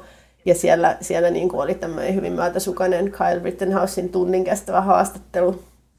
Ja, ja sitten Trump, eilen näin, että, että, että hän oli vierailut Trumpin luona ja poseerasi tota, peukku pystyssä Trumpin kanssa. Että et kyllähän se niin kuin, just, että et nämä on niin kuin äärimmäisiä nämä mielikuvat molempiin suuntaan, enkä ole niin kuin ihan vakuuttunut siitä, että hänet pitäisi myöskään nostaa tämmöiseen sankarin rooli. Ja nythän hän tosiaan on sanonut haastavansa moni amerikkalaismedioita oikeuteen kunnianloukkauksesta liittyen Kyllä. tähän, tähän viime vuoden uutisointiin. Mä ehkä mä, se jatkuu tämä keissi. Mä haluan niin ehkä jotenkin selventää sitä. Mä, mä tarkoitin just sitä, että mm, jos, jos ajattelee sitä, että, että se mielikuva, mikä somesta välittyy, ja se niin kuin, vaikka mm. sä kuinka tiedät, että some on tosi vääristelevä ja näin, niin siitä jää se mielikuva. Ja mulle jäi semmoinen mielikuva, että joku ihan sekopäinen nuori mm. oli rynnännyt sinne ja ruvennut niin kuin metsästämään mustia ihmisiä. Et mulle jäi niin, semmoinen ja, siis nämä kaikki uhrithan oli, ja nämä kaikki uhrithan niin. oli valkoisia. Se, ja, sitä ja, ja somessa mainittiin koko ajan, että Rittenhouse on valkoinen, mutta ei missään oikein mainittu, että ne uhrit oli myös valkoisia. Mulle jäi siis, mm. siis, mikä on varmasti omaa tyhmyyttä lähinnä, mutta mulle jäi semmoinen mielikuva, että joku aivan sekopää, tämä niin kuin Christchurchin murhaajan tyylinen sekopää on sille mennyt mm, niin metsästään mustia ihmisiä. Ja jos on jäänyt tämmöinen mielikuva, niin sit kelaa miten hullulta tuntuu se, että Trump sanoo, että tämä, poika on mm. niin kuin, tiedätkö, sankari. Sehän tuntuu niin mm. sairaalta, että, että jos, jos jää just näiden omien mielikuvien varaa, eikä jaksa sitten lukea niitä pitkiä selvityksiä, että no mitä ehkä tuota, jotta tuota ja näin, näin, näin, niin maailma ja, alkaa näyttää... Ja kyllähän, niin, niin, ja kyllähän muistaakseni, ää, nyt mun pitäisi, olisi pitänyt tarkistaa tämä, mutta mun mielestä siis vaikka Joe Biden silloin ehdokkaana ollessaan, niin myös kuvasi tätä ampuja ampuja tota, valkoisen ylivallan Joo, kannattajaksi. Tai, tai hänet tai niin tämmöisiä mainittiin samassa käyttää. yhteydessä kuin Proud Boys Niin. ja muut. Kyllä, Kyllä. kyllä, kyllä. Joo. Joo, sehän oli kiinnostavaa tässä Carsonin haastattelussa. Rittenhouse sanoi, että hän tukee kyllä Black Lives Matter-liikettä niin kuin, ja niiden tavoitteita äh, silloin, kun he toimii rauhanomaisesti, mutta tämä, tämä jotenkin ohitettiin tällä maininnalla, se jäi mua kiinnostaa enemmän. Ja hän totesi myös, että kun hän koki, että häntä oli tässä tota, oikeusprosessissa koettu epäreilusti kohdeltu, et, niin hän sanoi myös, että ajatellaan, jos se olisi ollut joku, joku ähm, ei-valkoinen ihminen, ja jolla ei olisi ollut niitä valtavia miljoonaluokan resursseja, mitkä hänelle siis tuli sen takia, että, että häne, hänestä tuli tämmöinen sankari. Ja, ja siihen liittyy, tämä on niin Amerikkaa siis, ää, siihen liittyy muun muassa se, että et, et se, hänen puolustuksensa oli palkannut konsultiksi tämmöisen ää, ihmisen valitsemaan sitä tai vaikuttamaan siihen valamiehistöön, kun, kun sehän sillä lailla kummallakin puolella syyttäjillä ja puolustuksella. Ne pystyy poistamaan sieltä. verran Niin, kuin, Joo. niin, pystyy poistamaan. vala- Niin, se oli sama ihminen, joka aikanaan va- oli mukana tuossa O.J. Simpsonin tota, valamiehistön valistusta. Vielä viimeinen kysymys Joo. tästä aiheesta on se, että mä jotenkin, en tiedä miksi, koska mun, mun, mun pään sisällä kaikki on vielä dramaattisempaa kuin ne oikeasti on, mutta et mm. mä olin ajatellut, että okei, että et jos tämä Rittenhouse, ja varsinkin ajatellut ennen kuin, niin kuin luin ne oikeudenkäyntijutut, josta niin kuin vähän Joo. tuli näitä niin kuin faktatietoja, että se näin, niin mä olin ajatellut, että tämä on semmoinen, mi, mistä niin kuin all hell breaks loose taas, että et hirveät väkivaltaisuudet ja hirveät mellakoinnit ja, ja, ja, se, niin kuin, ja sitä ei kukaan kiistä, että Black Lives Matter mielenosoitukset on joiltain osin, pieniltä osin varmasti, mutta joiltain osin ollut jotenkin ihan tolkuttoman typeriä mm. ja, ja väkivaltaisia. Rikotaan tavallisten ihmisten liikkeitä, bla bla bla. Mä luulin, että tämmöinen meininki olisi joo. alkanut, mutta ilmeisesti ei, vai? Ei, ei todellakaan. Ja, ja tota, mä jotenkin sitä siis täälläkin povattiin, koska on ollut aika hiljainen uutissyksy ja sitten medioita on aina helppo, helppo tota, nostaa otsikoja. Oli siellä kansalliskaarti valmiina odottamassa ja, ja näin, mutta aina on helppo pelätään levottomuuksia ja, ja mä, mä just mietin, että mihinkähän tämä nyt perustuu, että, että jotenkin musta tuntuu, että tämä ilmapiiri on nyt aika väsynyt, äh, ihmiset, ko- korona ja kaikki, ja ei ole enää tavallaan sellaista, sellaista tulenarkaa, ja Trump ei ole enää valkoisessa talossa, ja et, et en mä, mä olisin ollut, kyllä mekin sitä mietittiin, mä olin viime viikolla siellä, en mä ollut kuin kolmen, mä olin Illinoisissa toisella juttukeikalla, ja sitten olisi ainut kolmessa tunnissa Kenoshaan, ja, ja niin kuin odoteltiin, että no pitääkö sinne lähteä vai ei, mutta, mutta ei, ja, ja tosiaan se mun kaveri oli siellä ja sanoi, että ne, jotka siellä oli, siellä oikeustalolla asuttamassa mieltään, niin siinä oli aika paljon siis ihan vaan kylähulluja. Että, että kyllä se on niin kuin, isojen massojen niin kuin huomio on nyt omassa elämässä ja, ja jossain ihan muussa. Mm. Et, et, Ehkä joo, voisi, et kyllä, se, kyllä se 2020 kesä oli myös aika sellainen, niin, siinä, siinä purkautui niin paljon, että et, et oli, ne, oli vaalivuosi ja, ja Trump ja sitten ihmiset oli ollut siinä ekassa lockdownissa ja, ja tota, ne oli pois töistä ja pois koulusta, niin, niin se, oli, se oli hyvin poikkeuksellista aikaa siinä. Tässä mielessä. ehkä osittain nähdään, niin en halua liikaa vetää mutkia, mutta nähdäänkö osittain se, että Sleepy Joella on, joksi siis oikeistolaiset Joe Bidenia kutsuu, niin Sleepy Joella on tämmöinen hyvällä tavalla sleepy-vaikutus, että se rauhoittaa sitä meininkiä, koska voisi kuvitella, että jos Trump olisi nyt presidenttinä, niin miten se lietsoisi, se lietsoisi niin koko Niin. homman entistä isompaa liekkiä. Joo, joo, ja siis Bidenhan sanoi nyt tämän tuomion tultua, että, että hän luottaa amerikkalaiseen oikeusjärjestelmään ja valamiehistöihin ja tuomio on niin kuin sen pitääkin olla, että tota, eipä siitä, siitä kukaan niin kuin hirveästi varmaan kiehahda. Ja, ja tota, en, en, vaikea sanoa aina, että, että mikä se on, mutta se on varmasti totta, että, että Trump olisi lietsunut ja Biden kuittasi sen tällä Okei. Okay. ehdottomasti. Um, mennään viimeiseen aiheeseen. mä jotenkin, mä haluaisin, mä, mä oon niin kiehtois, mä haluaisin tehdä semmoisen boomereimman ää, aloituksen tähän aiheen käsittelyyn, mutta sitten mä en jotenkin pystynyt, mä oon ehkä kuitenkin niin milleniaali, että mä en pystynyt kirjoittamaan semmoista täysin autenttista boomer-aloitusta, joka oli jotain, että no mitä ne nyt siellä hermostuu heti, kun ruvetaan puhumaan asioita. En tiedä, no niin. Äh, puhutaan tästä, Suomessa kaikista isoin aihe tällä viikolla on ollut ähm, tämä äh, Esko Valtaojan vierailu Ylen äh, Sannikka äh, talkshowssa, jota mä en hirveästi ole katsonut, mutta siinä ilmeisestikin on jo sella, siis siinä on jo valmiiksi tämmöinen vähän vastakkainasetuksellinen ää, niin kuin asetelma, missä on eri mielipiteitä edustavat ihmiset ja sitten siinä jotenkin hyvin teennäisesti pyritään saamaan sovintoa heidän kesken. Tämä on jotain, tämä on jotain niin kuin syvästi boomeria tämä niin kuin se konsepti siinä ohjelmassa, mutta että, että joku tämmöinen idea siinä on. Ja sitten mun mielestä siinä on käynyt sillä tavalla, että on haluttu – niin kuin jälleen kerran hyvin jotenkin boomeristi on haluttu niin kuin tehdä tästä voketuksesta nyt juttua, että kyllä tämä voketus nyt Suomessa, että mitä tämä nyt on aivan tyhmää tällaista voketusta. Aivan liian pitkälle mennyt just näin, just näin. Ja sitten siitä on haluttu tehdä juttua ja sitten sit ne on jotain googlannut tai toimituspalaverissa ne on silleen, että no eikö se Esko Valtaja, että sehän kirjoitti näistä, tota, se kirjoitti silleen, että, että pitää saada sanoa N-sanaa ja näin. Et, ja Esko Valtajalla on siis Seura-lehden kanssa joku kolumnisopimus, se kirjoittelee sinne kolumneja. Ja sitten niin kuin ihmiset, jotka jotenkin liikaa seuraa netti keskustelua luulen, että se on totta kautta, niin sitten hän on niin kuin, Esko Valta on, on päätynyt jotenkin semmoiseen ajatukseen, että, että kaikki häntä nuoremmat ihmiset on aivan sekopäitä ja niin kuin haluaa vaan känselöidä toisiaan päivät pitkät, joten Valtaja on kirjoittanut tämmöisiä sinänsä ihan hyviä, niin kuin hän on fiksu ihminen ja humaani ja ymmärtäväinen ja viisas, niin kuin hyvä tyyppi kaikilla tavoin, mutta että hän on kirjoittanut tämmöisiä vähän tämmöisiä boomer-kolumneja, että, että no hei, että, että pitää nyt saada, niin kuin, että sananvapaus on tärkeää ja niin kuin, äh, tämmöistä näin perusjuttua. Ja sen takia hänet oli kutsuttu tähän Sannikka-ohjelmaan. Sitten, okei, okay, tämä oli, pystyin niinku päättelemään, että mitä siellä oli tapahtunut. Sitten vähän jotain yeah. hämärämpää, että sinne oli tämä Yle Xn tämmöinen nuori, äh, ilmeisesti juontaja, äh, pyydetty äh, keskustelemaan. Äh, tota, ja nyt mä sain ihan kauhean virheen, koska mä en ollut kirjoittanut hänen nimensä ylös. Kamalaa. Renas, Renas Ebrahim. Just näin. Uh, uh, joo, joo. Renas, oliko näin? Joo, joo. etunimi. Kyllä. Ja sitten, Esko ja Renas. Joo, kyllä.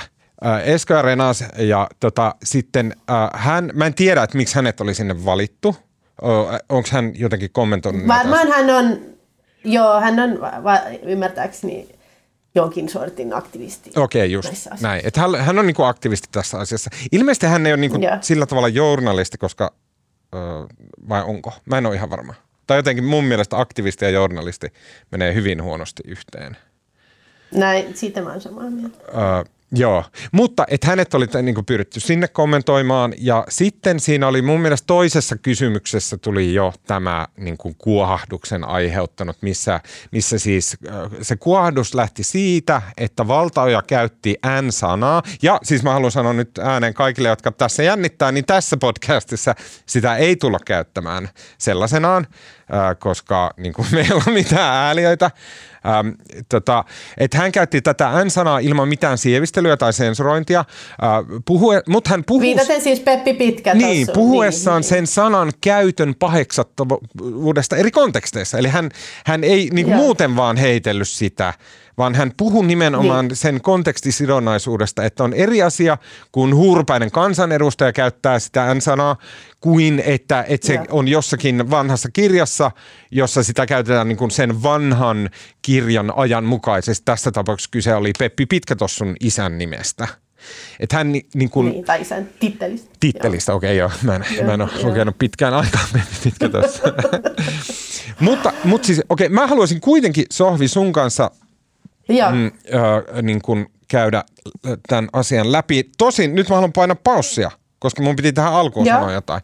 Ei ole mitään järkeä, että tässä niin kuin minä ja sinä, varmaan valkoisimpia Ei, ihmisiä, mitä Suomesta löytyy, niin kun, eihän, siis me ei olla ehkä niitä ihmisiä, joiden tässä ekana pitäisi sanoa asioita.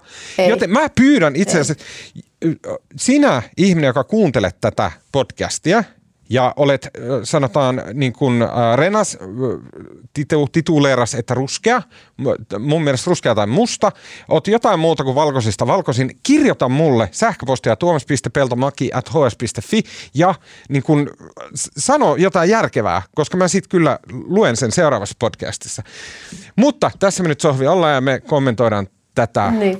asiaa ja näin se nyt vaan menee. Mm, tota, mm, niin, niin mä haluaisin, että... Se kuvaa myös sitä, se, se, sehän siis kuvaa myös sitä, että myös Helsingin Sanomain toimitus on edelleen hyvin, hyvin valkoinen. Hyvin, mutta, hyvin valkoinen. Mut, mut, mutta mä uskon kyllä, että se, se on niin kuin muuttumassa ja musta tuntuu, että, että just semmoinen meitä 15 vuotta nuorempi sukupolvi on, on niin kuin tässä hyvin toisenlainen kuin me. Kyllä, ja jos saa sanoa sen, että mä itse olen esimiehenä ollut töissä, niin, ja on yrittänyt tosi paljon tehdä töitä sen eteen, että, että esimerkiksi meidän toimitusta saataisiin äh, silleen, saatais kaiken näköistä väkeä tänne töihin, mutta se ei ole niin yksinkertaista kuin itsekin luulin, että tämä on kuitenkin, täällä on hyvin korkea vaatimustaso täällä hakijoiden kesken että se, se, niin kuin, se, se seula, mikä vaikka tähän toimitukseen Helsingin Sanomiin on, niin se on aika pieni – ja sitten täällä Suomi, Suomi on mm. aika täynnä aika pätevää porukkaa. Et se, on, se on vaikea yhtälö niin kuin laajentaa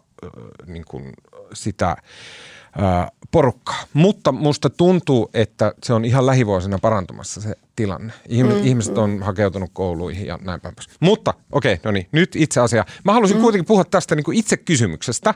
Ja se, se ydinkysymys tämän kaiken sisällä on se, että oliko valtaoja – mainitessaan tämän sanan sellaisenaan kontekstissa, jossa hän käsitteli tämän sanan mainitsemista, niin kuin, että, että se, se on niin kuin eri asiayhteyksiä ja se asiayhteys vaikuttaa siihen, että saako tätä sanaa sellaisenaan käyttää. Tämä oli niin kuin se, mitä valtaja siinä puhuu. Oliko hän tässä väärässä sanoessaan tämän sanan – ja sitten bonuskysymyksenä mun mielestä se, että ottaen huomioon, että siinä samassa, ää, samassa lähetyksessä ja samassa tilassa valtajan kanssa oli ihminen, joka oletettavasti kokisi tämän sanan loukkaavana. Niin, siis mun mielestä siinä oli niin kuin valtava sellainen, kun katsoin sen ohjelman, josta sinänsä olisi myös paljon sanottavaa, mutta, mutta siinä oli siis valtava tällainen sukupolvien törmääminen. Että, et musta tuntuu, että et, et tavallaan sitä keskustelua tästä kyseisestä sanasta Mä luulen, että mä oon varmaan jo 90-luvulla yrittänyt opettaa omille vanhemmille niin, että sitä ei saa sanoa. ja, ja, ja niin kuin, että, et, mutta Esko valtaa jo sitä mun vanhempien ikäpolveen.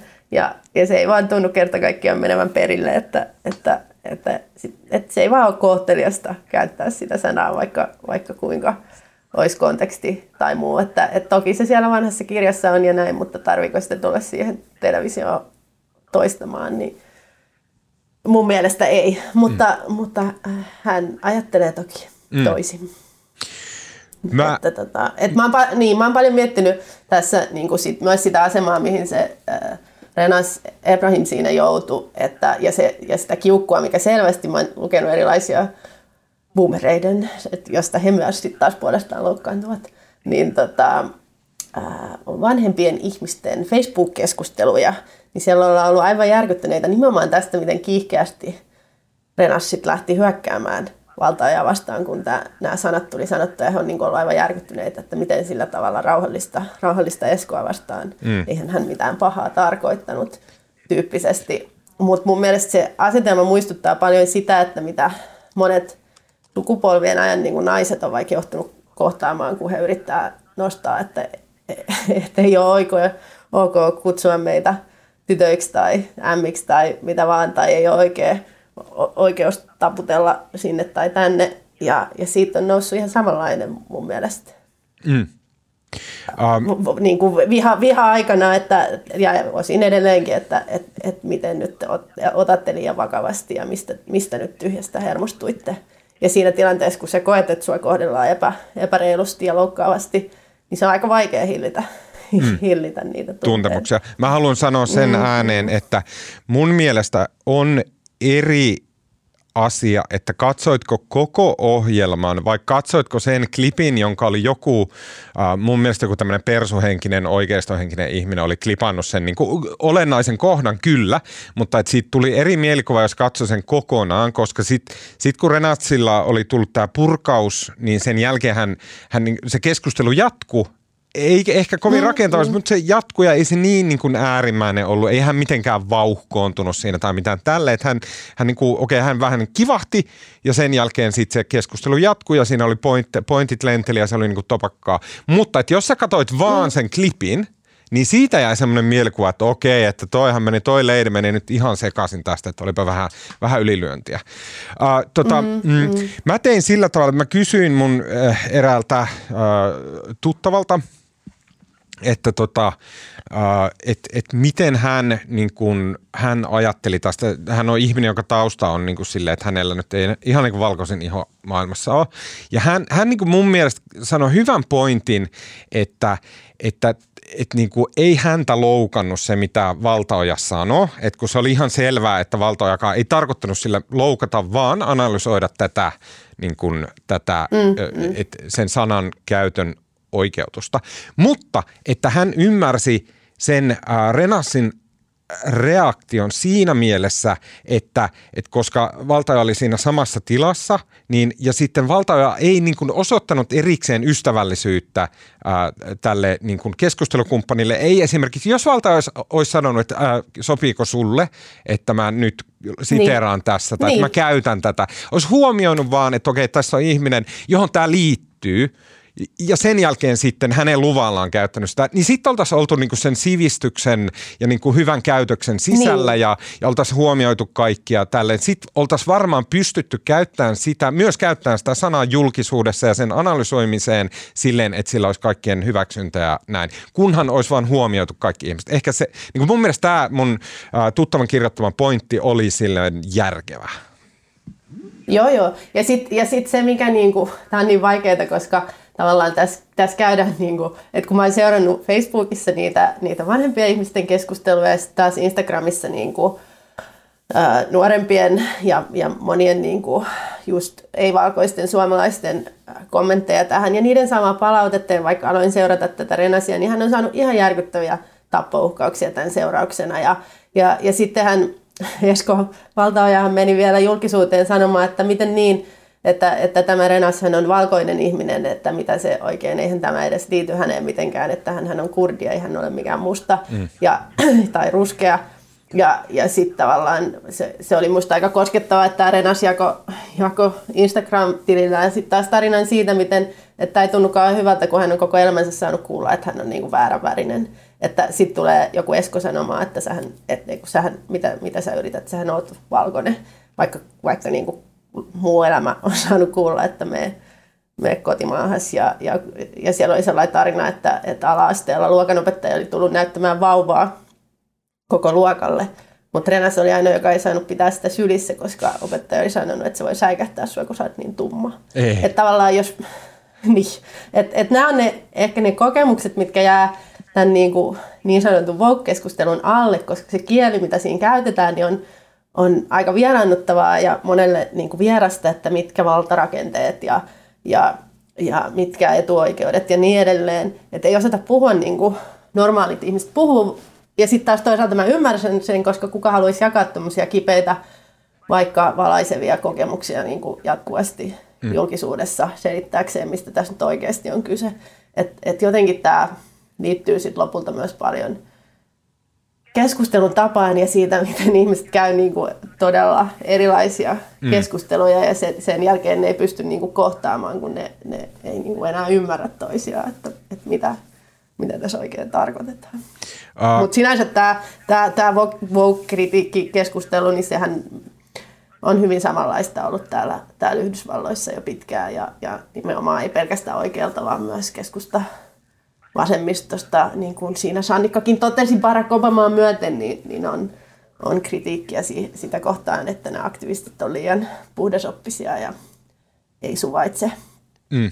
keskustelua ja niin edelleen, niin, niin sekin on tavallaan hyvin suoraa kopiota täältä. Niin, mua, mua, niin kuin, takaa. mua on ruvennut kiehtomaan se semmoinen ajatus, joka liittyy tähän Valtaoja Renas keissinkin sillä tavalla, että jos kuuntelee, mitä Renas siinä sanoi, niin hän, hän sitten sen niin kuin haastattelun aikana, hän toistuvasti käyttää tämmöisiä niin kuin, um, semmoisia termejä, kaikki liittolaisuuden osoittaminen ja kaikki tällainen, jotka on selkeästi vasemmistolaisen poliittisen liikkeen termejä, että ne on niin kuin, ne ne tull... Ja sielläkin aika pienen piiri. Siellä, joo joo, että tavallaan niin kuin semmoinen mm. tietyn näköinen avantgarde vasemmistolaisuus on siinä edustettuna. Ja olisi todella, niin kuin mä, mä, niin kuin, mä mietin päässäni, että jos joku libertaari, ja libertaarit on tämmöisiä oikeistolaisia, jotka kannustaa sille, kannattaa yövartijavaltiota, ja heilläkin on omat terminologiansa ja näin. Jos libertaarit tulisi johonkin Twitteriin tai, tai tota, TV-lähetykseen puhumaan näitä omia juttuja omilla termeillä, niin ei media ja ö, yleisö laajemmin jotenkin ei, eihän he ottaisi näitä, että, aa, että toi sano nyt tällä tavalla, että jotenkin – siitä ei niin pillastuttaisi samalla tavalla. Mutta sitten jostain mm. syystä, kun mm, tämä tämmöinen mm. avantgarde vasemmistolaishenkinen tyyppi tulee sanoa jotain niin kuin hyvin vasemmistolaisia, niin kuin poliittisia vasemmistolaisia ajatuksia, niin sit siitä pillastutaan ihan älyttömästi. Ja ihmiset ei jostain syystä pysty silleen vaan ignoroimaan sitä, että okei, että okei, toi vasemmistolainen on jotain ilmiselvästi vasemmistolaista mieltä, hyvä hänelle, mutta se ei ole mikään yleinen totuus, joka on pakko hyväksyä. Et se on osa poli- poliittista keskustelua.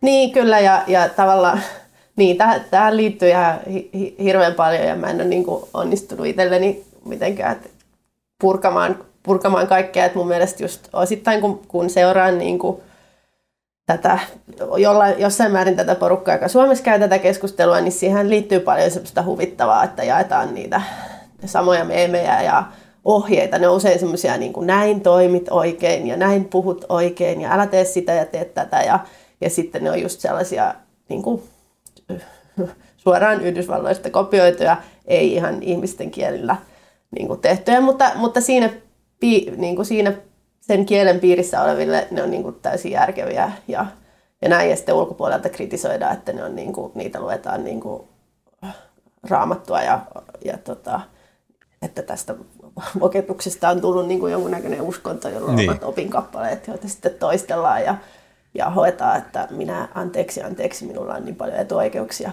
Mm. Ja, tota, ja sit, sitä voikin mun mielestä kritisoida, mutta sitten taas jotenkin se on surullista, että sit ei kuitenkaan ikinä päästä, tai hyvin vähän päästään puhumaan siitä itse aiheesta, eli siitä syrjinnästä ja, ja, ja rasismista, mitä suomalaisessa yhteiskunnassakin kyllä hyvin paljon on. Mm. Että, että jotenkin se aina menee tämmöiseksi pintapuoliseksi tappeluksi. Ja sit mä oon jotenkin, mä oon jotenkin Mä yritän mun lapsille aina sanoa, että ei kannata, tai että pitää mm. välttää ärsyttää sanaa, koska se on liian helppo heitellä sille, mutta mua vähän tässä juilii se, että tässäkin olisi tilaisuus, kun, okei, okay, mä peruutan. Mua, mua itseään rupesi mm. ärsyttää se, että ah voi Jeesus, että onko pakko kopypastata sieltä Amerikasta joka Jumalan ongelma tänne sellaisenaan, koska se on tyhmää, koska meillä on ihan erilainen ää, niin kuin mustien ihmisten historia, ihan erilainen maahanmuuttohistoria, ihan erilainen väestörakenne, ihan erilaiset niin kuin suomalaiset ruskeat ihmiset. Se on, se on niin kuin yö ja päivä Amerikan kanssa, niin on typerää kopypasteta Amerikasta ne asiat tänne Suomeen, koska meillä olisi myös omasta takaa tosi mielenkiintoisia keskusteluja, mitä käydä, mi- mitä kuuluu Suomen somaleille, mi- mi- mitä on somppukulttuuri, mikä siellä on, mitä sanoja ne käyttää, jotka mm. on eri kuin mm. allyaminen ja bla bla bla, mitä kuuluu niille niin kuin Suomen vietnamilaisille, jotka tuli tänne Ysärillä Kasarilla ja näin, näin mitä kuuluu heidän jälkeläisille. Kaikki tämä olisi mahtavaa. Mutta mun mielestä tämä nykyinen, niin kuin tämä esimerkiksi tässä tapauksessa olisi ollut ihanaa kuulla suomalaisilta mustilta, että no hei, okei, että nyt tämä asia pulpahti. Amerikkalaisilla on omat käsityksensä tästä N-sanasta, mutta mikä on meidän Suomen mustien käsitys tästä, että onks, niin kuin, mitä te ajattelette, puhukaa, niin kuin, antakaa tulla ja sen jälkeen me otetaan niiden se ohjenuora ja mennään mm. sitten sillä. Mm. Mutta mun mm. mielestä tää niinku, kuitenkin tämä aktivistiskene hä- hämää tätä, että sitten on eri asia kuulla silleen äärivasemmisto aktivistalta, että hän on tätä mieltä. Ja se kuitenkaan ei edusta sitten niin kuin laajemmin ehkä suomalaisia värillisiä ihmisiä. Hän edustaa selkeästi jotain tiettyä vasemmistosuuntaa. Siitä puuttuu semmoinen yleistettävyys, jonka mä olisin toivonut tähän niin. tulevan. Mutta tavallaan tähän liittyy just siihen, mistä me alo- tai mitä tuossa pahoiteltiin aluksi, eli että, että suomalaisessa julkisessa keskustelussa on vielä hyvin vähän näitä ääniä. Ja, ja ehkä tämä sitten Amerikasta kopioitu niin kuin malli toisaalta osaltaan auttaa nostamaan niitä esiin, kun huomataan, että hetkinen, mitä nämä Sohvia Tuomista kahdestaan juttelee, mm. että, että sinänsä siinä on jotain toivoakin. Mutta, mutta sanoisin, että tämä niin kuin Amerikasta kopiointi ei tosiaan liity pelkästään tähän – niin kuin keskustelun tähän puoleen, vaan just se Sannikan cancel-kulttuurikehystys ja kaikki sekin oli suoraan täältä. Ja, ja niin kuin ne kaikki esimerkit, mitä hän siinä alussa käytti, niin olikohan niistä yksikään. No oli Suomesta taisi olla joku, että mikä ihan muotilaa kritisoitiin siitä, kun hän oli kysynyt taksikuskilta, että mistä taksikuski on niin oli, joo. Mutta ne oli, niinku, ne oli semmoisia niinku viraaliesimerkkejä maailmalta, ja, ja niin kuin kuinka paljon nekään sitten edustaa Suomea, Kyllä. niin on, on ihan hyvä Ja kuinka eikä, paljon ne edustaa edes Amerikkaa. Niin, niin, nimenomaan, nimenomaan, että ne on hyvin niin kuin sellaisia, joo, no viraaleja. Mm. Ja eikä vaikuta siltä, että Eskoakaan olisi tässä käänsellattu, että, että tota, vaikka hän kovan, kovan kritiikin kohteeksi joutui. Mä, mä oon kirjoittanut, mä oon viitannut Joo. tässä podcastissa monesti mun huonoimpaan kolumniin, jonka mä oon ikinä kirjoittanut. Ja, ja se on semmoinen, että siinä mä käsittelin, mä nimitin näitä asioita kummitusjutuiksi. Että on, niinku, on semmoinen joku nuotiopiiri, Joo. missä me istutaan ja sitten joku tulee kertoa, että tulee, kaikki on nykyään Joo. hulluja, kaikki haluaa känselöidä kaikkia.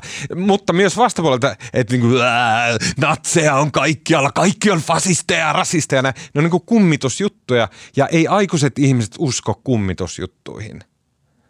Niin, ja mä oon ollut tosi tota mieltä, ja mä oon niin aina hyvin sellainen, että no, onkohan nyt noin, ja mitenköhän nyt näin, ja noin. Mutta, mutta sitten mun täytyy sanoa, että, että kun mä olin viime viikolla yhdellä mun viimeisistä juttukeikoista, kun mahdollisesti jopa viimeisellä, koska mullahan on alle kuukausi tätä kirjavaihtajuutta jäljellä, ja mä olin semmoisessa kaupungissa, jonka nimi on Normal, eli normaalissa kaupungissa. Ja mun pointti oli, niin kuin, että nyt tehdään juttu normaalista Amerikasta ja unohdetaan tämä kaikki hullunmylly mistä mekin on tässä puhuttu. Joo. Niin, niin, niin sitten huomasin, että ei sitä, sitä ei niin pääse karkuun. Että kaikki on täällä niin politisoitunutta osittain tai vahvasti just näiden jakolinjojen mukaan. Ja jotenkin ne asiat, niin kuin vaikka ne on irrallaan ihmisten omista elämistä, niin se silti alkaa vaikuttaa niiden ihmissuhteisiin ja niiden työpaikoilla ja niiden kouluissa. Niin se, se että et sitten niistä kummitusjutuista jotenkin voi myös tulla Kyllä. pelottavan totta. Niin, niin, niin se, se oli ehkä Kyllä me, it, siitä. Kyllä me, itse, kyllä me it, itsemme saadaan mm. ajettua aika solmuun, jos näin päätetään tehdä. Kyllä, kyllä. Mutta, tota, mutta hei, mä sanon vielä noista, että yksi, vaikka hänkin on kyllä poliitikko, mutta mä oon pitänyt just Instagramissa kovasti tästä Helsingin kaupunginvaltuuston puheenjohtajan Fatim Diaran tavasta – niin kuin nostaa näitä asioita esille ja sieltä just tulee osittain ilmi se, että, että, että kyllä, kyllä se on niin kuin ihan oikea ongelma, että esimerkiksi suomalaiset eriväriset poliitikot kohtaa, kohtaa rasismia. Ja, ja, ja kyllä mullekin niin kuin se on, se on niin kuin todella kuuma aihe, että kun sä mainitsit ne libertaarit, niin, niin tota, ei mulle, kun mä kirjoitan Amerikan talouspolitiikasta tai inflaatiosta, niin kukaan lotkaata korvaansakaan, mutta, mutta heti jos koskee näihin ihan väri- ja rasismiin liittyvään juttuihin, niin eilenkin sen Arberin, Ahmed Arberin murhaajan tuomion jälkeen meni joku tunti, niin oli ensimmäinen äänsana mun sähköpostissa, että, uh-huh. et, että tota, kyllä, kyllä ja niin kuin, et, et sinänsä en, en, leik, en leikkisi esimerkiksi sillä sanalla, vaikka kuinka sitä olisi omassa lapsuudessa saanut aapisesta lukea. Niin, enkä ja mun mielestä nyt aivan tyhmä. En, se, mikä oli 50-luvulla ok, ei tietenkään 50-luvulla, niin. 50-luvulla oli ok hakata vaimoa ja hakata lapsia. Kukaan on sitä mieltä, niin. että se on ok nykyään, koska maailma menee niin. eteenpäin ja kehittyy. Ja, ja homous oli rikos ja niin edelleen, niin, että, että niin. kyllä se niin kuin, pätee kaikkeen, pätee myös tässä. Okei, äh, Sohvi, Joo. kun sä lähdet sieltä, tota, mm, sä lähdet... Kiitos päivän sä lähdet, ei, mä sanoin, että sä lähdet tota, kohti, ähm, minkä niminen lentokenttä on Washingtonissa? Äh, d- äh, no täällä on kaksi, toinen on Reagan, Joo. Äh, mutta se mistä lähdetään Suomeen on Dallas. Okei, okay, Dallas. Okei, okay. sitten kun sä lähdet Dallasin tota, ähm, lentokentälle ja kotiin palon matkalle, koska sä palaat tänne Helsinkiin piakkoin. Ja sitten sä pysähdyt mm. siellä sen Dallasin lentokentän baarissa ennen yölentoa, otat siinä yhden ehkä äh, Miller on semmoinen amerikkalainen olut, eikö näin? ja tota, äh, sä otat sen ja kumoat viimeisen tuoppis Yhdysvaltain kirjanvaihtajana, niin tota, äh, mistä sä äh, siellä rupeat äh, naapuripöytiin kertoa mitä juttuja ja, ja näin päin pois? No tuossa tilanteessa en ehkä puhuisi tästä, mitä mä, mitä mä olin ajatellut tota, no. nostaa esille. Siinä kohtaa varmaan huokailen ja tuijotan haikeana tuoppiin ja mietin kaikkia okay. näiden vuosien seikkailuita. Mutta tota, mm, se, mihin mä oon viime aikoina painut kaikkea, kaik, kaikkea oikeastaan, niin on Seinfeld. Ah, ihanaa. Kerro. Mä, ja siis mä en, ole koska, ja mä, en ole, mä en ollut koskaan katsonut Seinfeldia ennen jotain siis lapsuudessa yksittäisiä jaksoja, kun sattui tulee televisiosta. Mutta mä olin varmaan vähän liian nuori, enkä, enkä ymmärtänyt sitä, mutta nyt Seinfeld on tullut Netflixiin. Ja, ja mä oon niin nyt tässä viime kuukaudet katsonut sitä, sitä läpi, ja se on musta vaan aivan hillittömän hyvä edelleen. Ja, tota, ja älytön ja, ja nauran usein ääneen. Siis ja Seinfeld on... Tosi, se on kenties paras komediasarja, mitä ikinä on tehty. Se on aivan niin. älyttömän hyvä. Ja mulla on, jos, ja mä, jos mä saa... Nyt, mä oon vasta niin. nyt löytänyt sen. Niin, niin, niin. Kato, kun mulla kävi just Joo. sama. Että siis mä, silloin kun se tuli, mä oon sen verran sua vanhempi, että mä oon ollut silleen jotenkin tiedostanut sen jo silloin, kun se tuli alun perin joskus Ysärillä. Ja silloin Joo, mä, muist, mä muistan, että mä katoin sitä ja sitten siinä oli se Jerry Seinfeld ja siitä näki, että toi osaa näytellä ollenkaan. Ja sen takia ei, se niin, ärsytti osaa... ja sillä ah, en mä voi tämmöistä katsoa. Sitten se tuli mun mielestä Suomen telkkarissa uusintoina joskus 2000-luvulla. Silloin oli kans sama, että miten toi tyyppi, että se ei saa ollenkaan näytellä, että onpa typerä sarja. Mutta sitten oli... Tämä näyttää koko ajan siltä, että se niin kuin alkaisi nauraa. Joo, joo, joo. joo. Sitten oli semmoinen luojan kiitos joku kymmenen vuotta sitten. Mä olin, mulle tuli flunssa ja mä downloadasin kun oli sille niin kuin lukenut netistä, että tämän pitäisi olla parasta mitä on. Mä downloadasin mm. siitä pari seasonia ja katoin ne flunssassa ja sit mä tajusin sen sarjan ja mä tajusin sen upeuden ja pääsin siihen sisälle ja mä rakastan sitä ja sen nerokkuus siinä käsikirjoittamisessa, niissä hahmoissa, siinä, että ne ei ikinä opi mitään, ne ei kehity ei, ei. ja se on niin, ah, se on niin upea.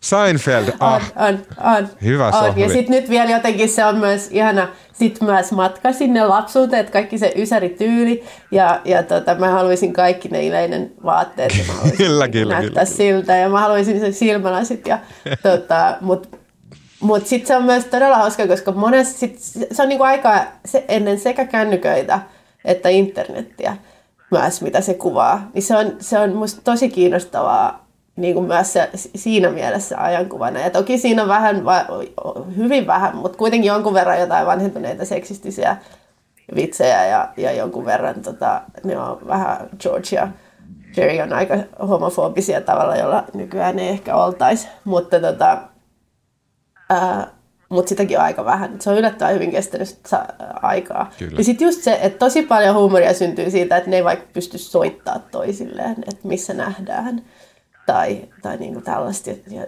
ja se tuntuu jotenkin vapauttavalta. Joo, ja sitten sit kun ne mm. aihepiirit on, niin kuin sen sarjan se koko clue on se, että se ei käsittele mitään. Ne aiheet on ihan mm. mitä sattuu, semmoisia elämän pikkujuttuja, ja se on ihana, se on niin ihana. Se on vastapainoa kaikki, kaikille Kyllä. tälle niin kuin pingottuneelle raivolle, mitä on yhteiskunnassa. Kyllä, se on vahva suositus, Seinfeld. Uh, mä haluan tota, uh, mä haluan suositella kahta podia. Mulla oli joku muukin, mutta mä unohdin sen. Mutta mä suosittelen nyt kahta podia. Yksi on hyv- tosi hyvä ja yksi on öö, semmoinen niinku ihan ok, mutta tärkeä eri syystä. Nämä molemmat on Okei, toinen on selkeästi niin kuin konservatiivi podcast, amerikkalainen, tämmöinen kuin Honestly with Barry Wise. Ja Barry Wise on semmoinen niin boomerein 27-vuotias, mitä ikinä tapaat, semmoinen konservatiivi nainen, joka oli New York Timesin toimittaja ja otti loparit New York Timesista, koska siellä oli liian, niin kuin, liian woke meininki. Ja nyt se Barry Wise tekee semmoisia podcasteja, jotka käsittelee näitä niin kuin, tavallaan woke aiheita silleen kritisoiden niitä semmoista republikaani-konservatiivi näkökulmasta. Se on vähän sille, mun mielestä vähän vastenmielinen, sillä on semmoinen niin ihme, niin semmoinen, semmoinen ihmeellinen tätiklangi siinä. Mä en pidä siitä. Mm. Mutta kiistatta mm. Barry Wise on fiksu. Se on tosi fiksu ja siellä on valtavirrasta poikkeava vastakarvainen konservatiivi näkemys näihin asioihin. Se on mielenkiintoista, vaikka itse ei olisi konservatiivi, niin kuin minä en ole minkä näköinen konservatiivi, niin tota, se on mielenkiintoinen. Ja sitten Barry Weissin, äh, tota, siihen linkittyy tämmöinen podcasti kuin Blocked and Reported – jo, jonka vetäjä on tämmöinen Jesse Single-niminen tyyppi. Okei, okay, Jesse Single on toimittaja, joka on tosi pahamaineinen transyhteisön keskuudessa sen takia, että Jesse Single on kirjoittanut jutun detransitioinnista ja sen, sen jälkeen hän, hänet on niin kuin pistetty mustimmalle mahdolliselle listalle, missä voi olla. Eli hän, hän on niin kuin tämän takia woke-ihmiset pitää häntä niin kuin suurena saatanana. Mutta Jesse Single on itse asiassa todella fiksu tyyppi ja hän Katie Hershog-nimisen tota, ää, naisen kanssa pitää tätä Blocked and Reported podcastia, joka on myös, se on niin kuin, he on niin kuin selvästi liberaaleja, he on niin kuin tämmöisiä niin kuin ihan normaaleja, normaaleja ihmisiä, mutta he käy hyvin kriittisesti läpi nämä niin kuin viimeisimmät woke sekoilut. Ja he on aivan poskettoman hauskoja. He on todella, todella, todella Aina hauskoja. Hyvä, koska koska mä just mietin, että, mä, että, että just jotenkin, kun tämä on niin hemmetin raskasta tämä keskustelu, että, että, että hu, hu, huumori Joo, mä suosittelen sulle tätä Blocked and Reported podcastia, koska kun yeah. mä esimerkiksi mä siellä raksailen kaikki illat ja, ja itse asiassa mä menen monesti mm. kuudelta aamullakin raksaileen ja äh, näin. Ja sitten mä aina tietenkin mä kulutan ihan massiivisen määrän podcasteja siinä, kun mä nakuttelen mm. menemään. Ja tämä on se, mistä mulla tulee semmoinen niinku, ilon läikähys, kun se ilme, ilmestyy sinne. Että nyt se on tullut, tosi kiva saa seuraavan tunnin kuunnella. Mä toivon, että monella tulee sama läikähdys tästä podcastista. Mä, mä, mä en, tää on vähän sellainen mun guilty pleasure, tai en mä tiedä pitäisikö siitä olla guilty, mutta, mutta tota, mun semmoinen ilonläikähdyspodcasti Ruben Stillerin lisäksi on tota, semmoinen Politics War Room, Ei. jossa on äh, kaksi semmoista, mä kutsun sitä täällä kotona patu, patupodcastiksi, jos kaksi semmoista vanhaa äh, keskitien demokraattiäijää Jaha. raivoo menemään. Ja, ja toinen niistä on siis nimenomaan ihan sikana tätä woke-kritiikkiä ja, ja yksi toinen niistä on siis todella kuuluisa demokraattistrategi James Carville, Kova. joka oli muun muassa aikanaan tämän It's the Economy Stupid Bill Clinton Clintonin aikaisen lausahduksen takana. Oho, oho. Niin, Mikä tota, sen nimi oli? Tiedä, Politics War Room. No niin, kuuntelu heti. Niin, joo, niin siellä, siellä se räntää siis parasta siinä, niillä on hyviä vieraitakin, siis ihan jostain Tony Blairista alkaen, joka myös on Vogue-kriitikko. Mutta tota, ää, mut, mut joo, mä vaan rakastan sitä, kun ne vihaset äijät, vanhat äijät länkyttää. Okei, äh, erinomaiset suositukset. Kiitos äh, Anna-Sofia Perner. Kiitos Tuomas Peltomäki. Kiitos Marko Junkkarille, joka joutui siis ensimmäisen aiheen jälkeen poistumaan. Hänen, hänen oli pakko äh, tota, mennä kirjoittamaan juttuunsa loppuun ja äh, annamme sen hänelle anteeksi, vaikka tiedän, että ihmisiä harmittaa, jos täällä on toisilla on kiire pois podcastista, mutta nyt oli Markolla oli ihan tosissaan pakko mennä. Mutta me sohvin kesken revittiin ehkä vedettiin ennätys. Saattaa olla pisin podcast koskaan. Kiitos Saami. Mutta siinä kaikki, Anteeksi. siinä kaikki tältä erää. Ää, ää, kiitos vielä. Janne Elkki tekee meille kuvan, äänen ja kaiken muun mahtavan. Ää, ja tota, me kuullaan taas ensi viikolla.